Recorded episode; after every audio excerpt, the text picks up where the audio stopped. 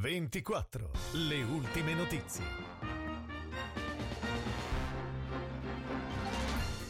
Buona giornata dalla redazione di Novara 24, in studio Nadia Carminati, queste le notizie principali. È stato estubato, i medici hanno avviato i protocolli per svegliarlo dal coma farmacologico, sono in miglioramento le condizioni del bambino di 5 anni, unico sopravvissuto della tragedia della funivia del Mottarone che da domenica è ricoverato nel reparto di rianimazione dell'ospedale infantile Regina Margherita di Torino.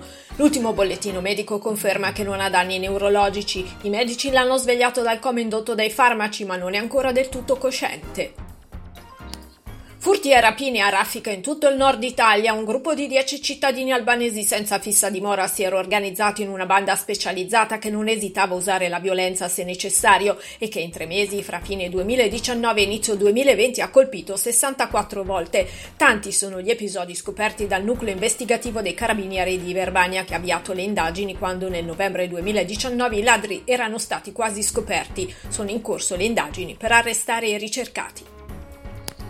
Un utile d'esercizio di 5 milioni e 300 mila euro suggella il trend positivo del bilancio al 31 dicembre 2020 di Acqua Novara VCO SPA, approvato nei giorni scorsi dal Consiglio di amministrazione. Il bilancio segna tutti i principali valori in crescita, approvato anche il bilancio preventivo 2021-2022 per la prima volta il relativo bilancio di sostenibilità.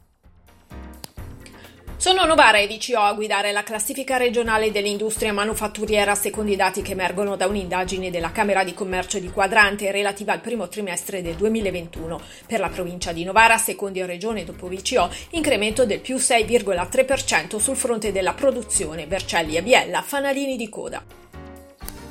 Sarà inaugurato domani alle 10 a Bellinzago il nuovo centro di conferimento di rifiuti. Si trova in via dei Medici 95 alle spalle della chiesetta di Pompei. Entrerà definitivamente in funzione martedì 1 giugno, sostituendo quello di via Volta. Gli orari non cambieranno rispetto a quelli in vigore. L'accesso sarà consentito solo tramite l'utilizzo del badge recentemente consegnato ai cittadini.